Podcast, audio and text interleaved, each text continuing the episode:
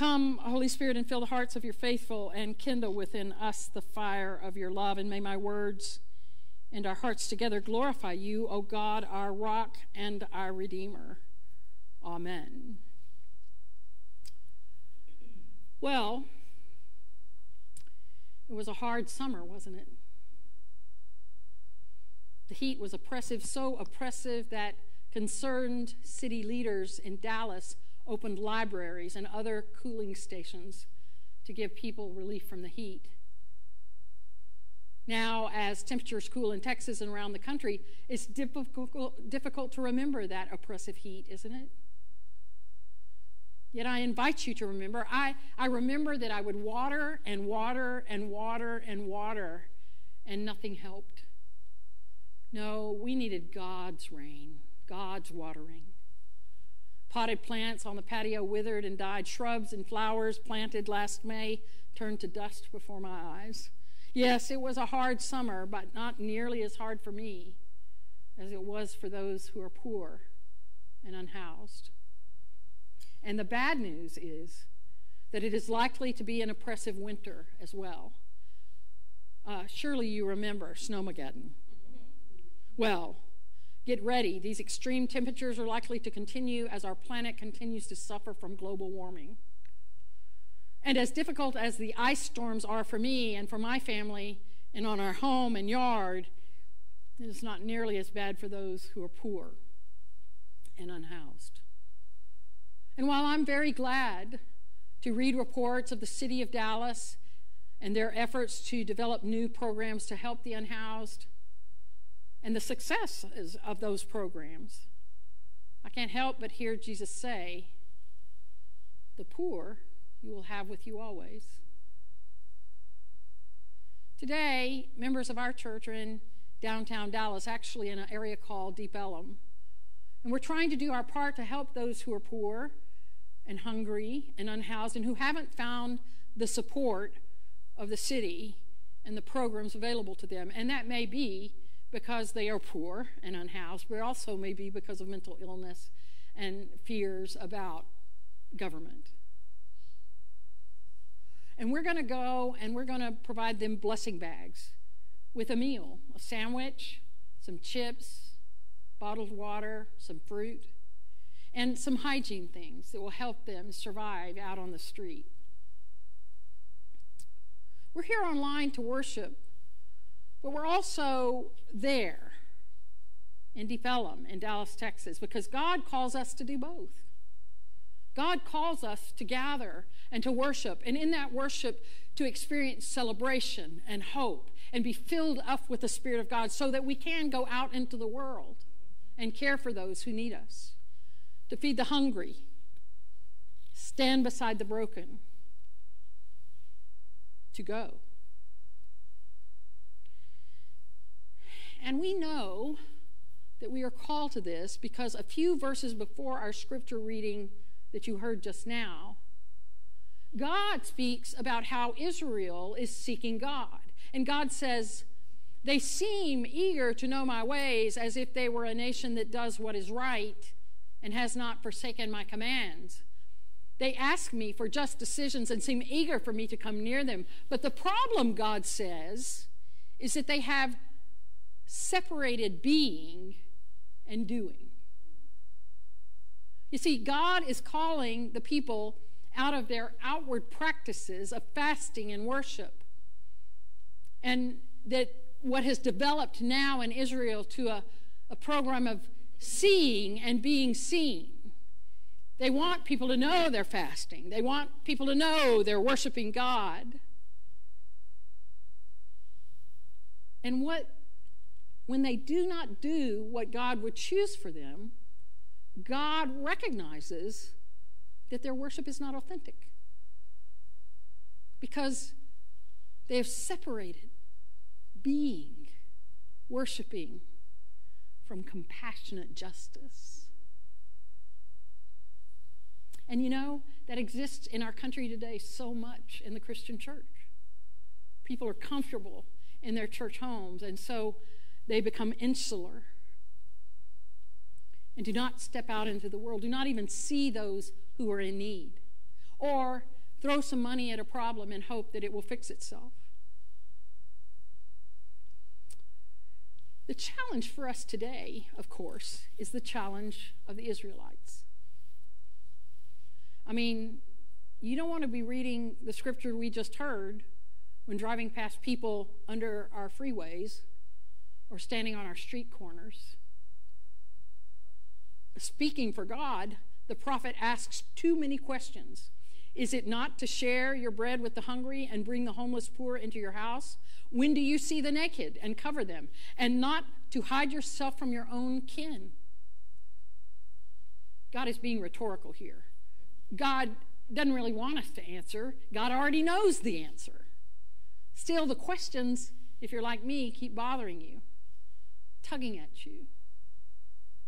You see, the life of faith is far more dynamic than a list of creedal statements. This is what I believe. This is what I believe. This is what I don't believe. This is what I believe.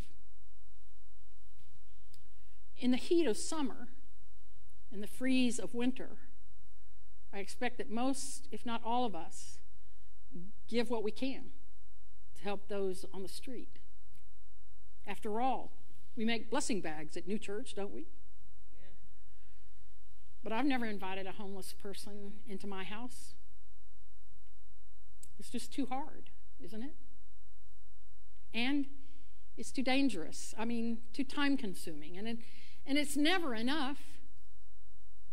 Isaiah knew it was hard. The prophet was writing to the people who had returned from exile in Babylon to a city in ruins. These words are not for a private devotional time, but for a people gathered to rebuild a ruined city and a ruined temple. And while the exiles had been led back home, there was little joy. They didn't hear much music, and it didn't take them long before they were fighting amongst themselves. At least we worship, they said, and we fast. And they wanted God to give them some credit for that. So let's be clear here God does not disdain worship, and God does not demean fasting. God recognizes those as spiritual disciplines that can call people to God. But God calls for a deeper understanding of faith and trust. And we will all know how we should answer God's list of questions. And we often end up, and listen to this, we all know, we all know how we're supposed to answer these questions. And we often end up feeling guilty, right? I do. We think, well, I haven't done enough. I haven't given enough. I haven't fed the hungry enough. I haven't invited the homeless into my home. But feeling guilty will not feed or shelter anybody. The challenge for each of us is to learn to distinguish authentic guilt from false guilt. You ready for this? Hang on to your hat. False guilt lures us from a focus on what we have done to an absorption with how bad we are. You hear that? False guilt lures us from a focus on what we have done to an absorption of how bad we are. The mood moves from, I have failed here, to, I am a failure. And that's a downward spiral. But God knows that that's not true. We're not bad, and we're not failures. That's a false understanding. God wants us to see the people around us who are sleeping on the steps of the libraries and the churches and under the freeways. God wants us to see the unhoused and the poor and the hungry and see them as our kinfolk. To not hide from our kin to not turn our backs from our kin. God questions are addressed to a community of faith, so our answers are not personal but communal. Because you see, we can do much more together than alone. And what we do together involves both assistance and advocacy. So hear me when I say we are not only called to worship, to fast, to pray, to study, to give of our resources. We are not only called to share blankets with neighbors sleeping in the cold, But we are also to ask why are they sleeping in the cold? And what can we do about it? We are not only called to serve hot meals to guests on a Saturday, we write to our elected leaders and we call them and we text them and we Instagram them and we email them and advocate for food programs that will feed them. Why are they hungry, we ask, in order to join our being with our doing. For several years, our little new church did uh, a ministry, often on Saturday evenings, but sometimes on Friday evenings, at a local food program called the Stewpot in downtown Dallas.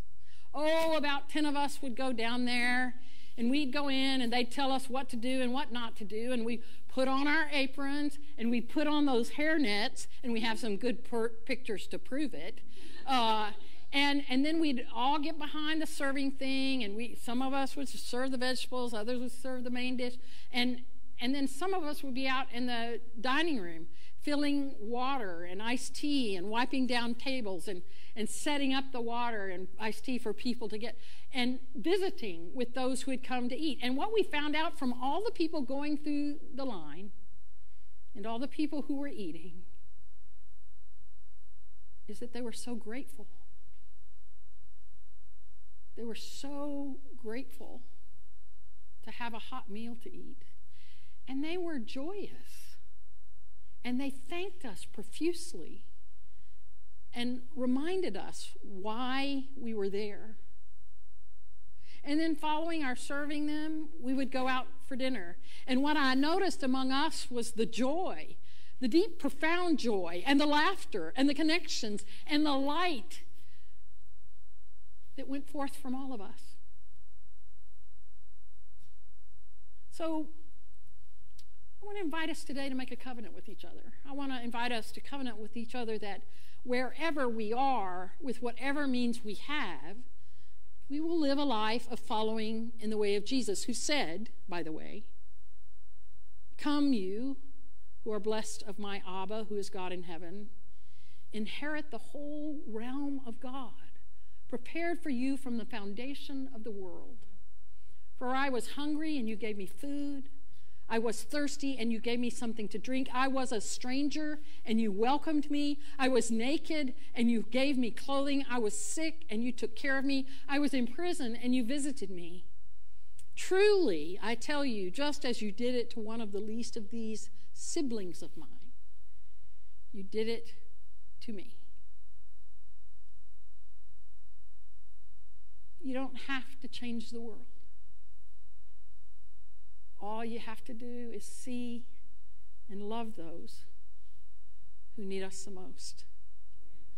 And when that happens, truly, our light will rise in the darkness, and our darkness will be as light in the brightest time of day. And when we call to God, God will hear us. Thanks be to God. Amen.